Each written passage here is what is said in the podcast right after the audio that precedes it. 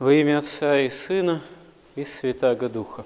Каждый христианин должен ставить задачу в своей жизни борьбы со страстями.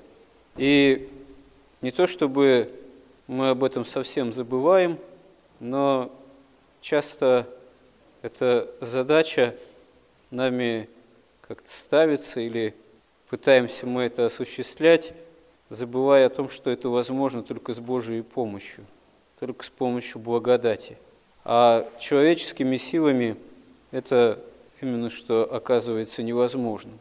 И вот так иногда бывает, Великий пост или что-то еще располагает к тому, чтобы как-то сказать себе, сейчас я, поскольку там пощусь, или какой-то литературы духовной про настоящих монахов и старцев начитался, и дай-ка я вот постараюсь бороться – со страстями. И через какое-то время вдруг оказывается, что те или иные страсти, если мы их вообще в себе замечаем, вот, которые как-то замечаем, они вдруг еще больше себя стали показывать, можно сказать, что обострились. И действительно это в каком-то смысле такая есть закономерность, что пока, если кто страстей в себе не замечает, с ними не ведет борьбы, то они себя показывают в меньшей степени. А если вдруг начинает иметь место быть попытка борьбы с той или иной страстью, то она вдруг начинает себя показывать. Ну, то есть дьявол, который и действует на нас через наши грехи и страсти, начинает сильнее нападать, потому что пока мы его не беспокоили борьбой со страстями – он и нападал в меньшей степени, потому что что зря, как говорится, трудиться, когда человек и так не борется со страстями, утопая в них, а тут вдруг начал бороться. И в ответ происходит именно восстание той или иной страсти еще в большей степени. И люди менее опытные в духовной жизни, можно сказать, только начинающие, начинают вообще от этого ужасаться – как же так, вроде вот я наоборот пытаюсь там как-то поститься, каяться, а тут э, все получается наоборот. Вместо победы над страстями, какого-то преуспеяния духовного, вдруг все как-то не так, напротив, страсти еще сильнее, вот, и фактически не могу с собой совладать, можно сказать, еще больше погрязаю в тех или иных страстях. Почему это так?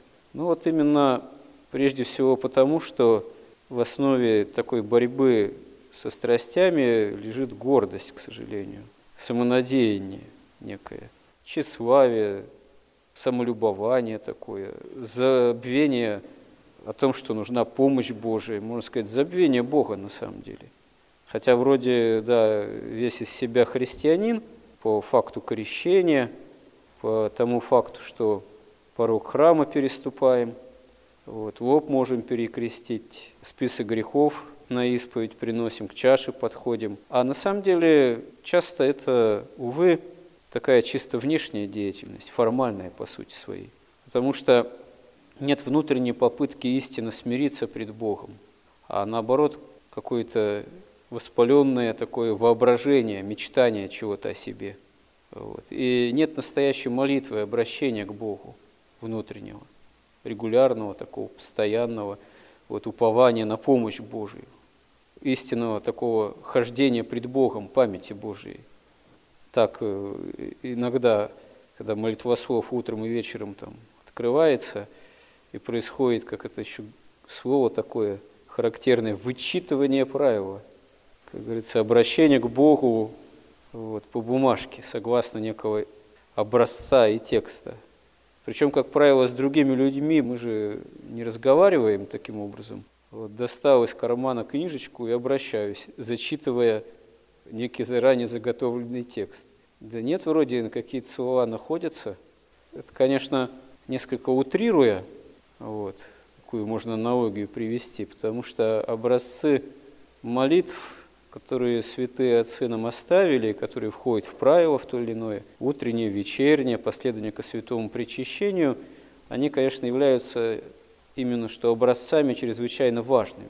Без них вообще трудно молитве научиться. Но это не заменяет, собственно, личное обращение к Богу, которое должно быть регулярным, постоянным. Хоть просто «Господи, помилуй», хоть краткой молитвой, хоть своими словами в течение всего дня. Не просто в течение какого-то времени, там, дня, вот, от сна восстав, и прежде чем в сон погрузиться, а согласно всех каких-то действий, желаний, мотивов действий, там, поступков, обращений.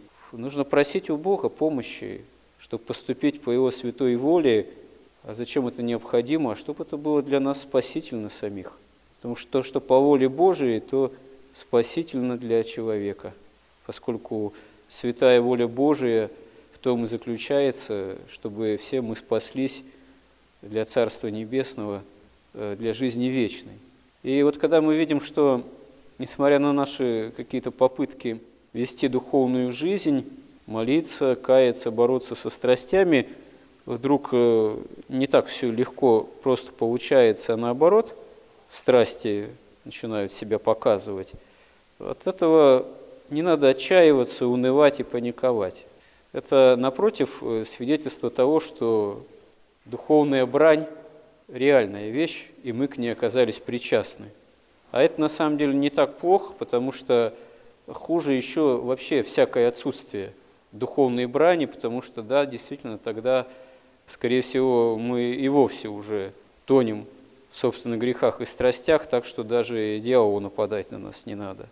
А вот если чуть-чуть попытались, пытаемся бороться и начинают страсти восставать, ну да, вот она, настоящая это жизнь то есть настоящая духовная брань, настоящее, выражаясь таким философским, богословским языком, самопознание. Только с точки зрения христианской истинное самопознание – это не познание, каков ты, великий сам, могучий, хороший, столько много знаешь, в какие-то можешь погрузиться глубины, сферы довольного познания, вот, или что-то такое прям из ряда вон сотворить, изобрести, себя показать. Нет, напротив, истинное самопознание – это познание, можно сказать, бездны собственной греховности. Человек, находящийся в самообольщении, в особенности страсти, страстью гордости, часто своих грехов и не видит, и не может увидеть. Потому что, как святые отцы говорят, без благодати, без помощи Божией грешник как таковой, находящийся именно в пучине вот этих грехов, не может их увидеть, потому что сердце не выдержит, разорвется. Это, можно сказать, опасно для психофизического статуса существования человека. Увидеть бездну собственных грехов без помощи Божией, без благодати, без света благодати. Невозможно это понести. Вот. Только постепенно, постепенно, покаянно просвещаясь, борясь с грехом, воспринимая благодать Божию, делая ее частью своего существа, души, сердца, вот, внутренней деятельности, мы можем истинно увидеть, какие грехи и страсти нами владеют.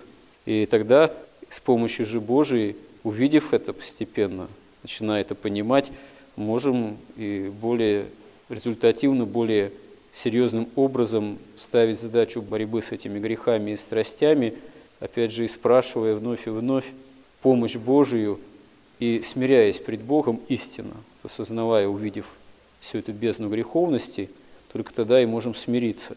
И это необходимо, потому что без такого смирения пред Богом, это осознание своего места в отношении к Богу и к Царству Небесному, и невозможно спастись, прийти в Царство Небесное а возможно именно тогда, когда оно для человека, если так можно выразиться, самим же человеком оказывается востребовано. Пока человек сам себе думает, что он хорош на этой земле без Бога, то и Царство Небесное не нужно, закрыто. Сам себе человек кажется, что он самодостаточен. На самом деле человек не самодостаточен без Бога, потому что в самом человеке нет полноты источника этой жизни вечной, как говорят святые отцы. Способность к жизни вечной – поскольку мы созданы по образу Божьему, да, есть. А раскрыться эта способность может, как подобие, вот Богу, только в общении с Ним, с Господом. Помоги нам в этом, Господи. Аминь.